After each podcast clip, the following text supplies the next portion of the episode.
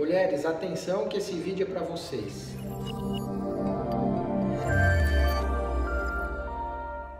Meu nome é Antenor Mazui, ortopedista, cirurgião de coluna em Campinas, São Paulo.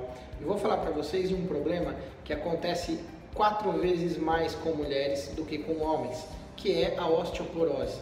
A osteoporose é quando acontece um desbalanço da mineralização óssea, ou seja, existem células que retiram cálcio do osso, fazem uma depuração óssea e existem células que formam ossos.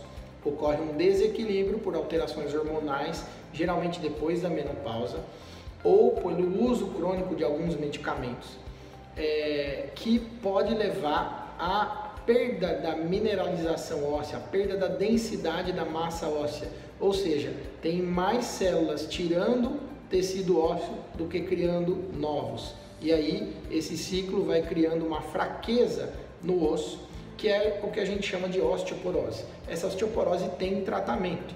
O principal deles é a prevenção, nessa faixa etária sem dúvida, mas também em pacientes que têm outras condições específicas, como por exemplo quem faz uso crônico de corticoides.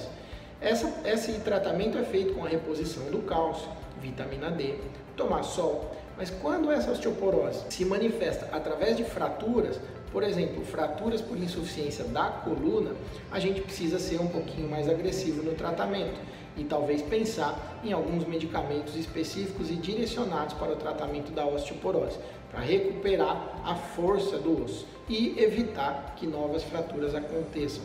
Se você está nessa faixa etária, se você tem dúvida a respeito disso, se você não faz ah, o seu cuidado com o seu ortopedista, procure um especialista para que você não sofra da osteoporose. Obrigado e até a próxima.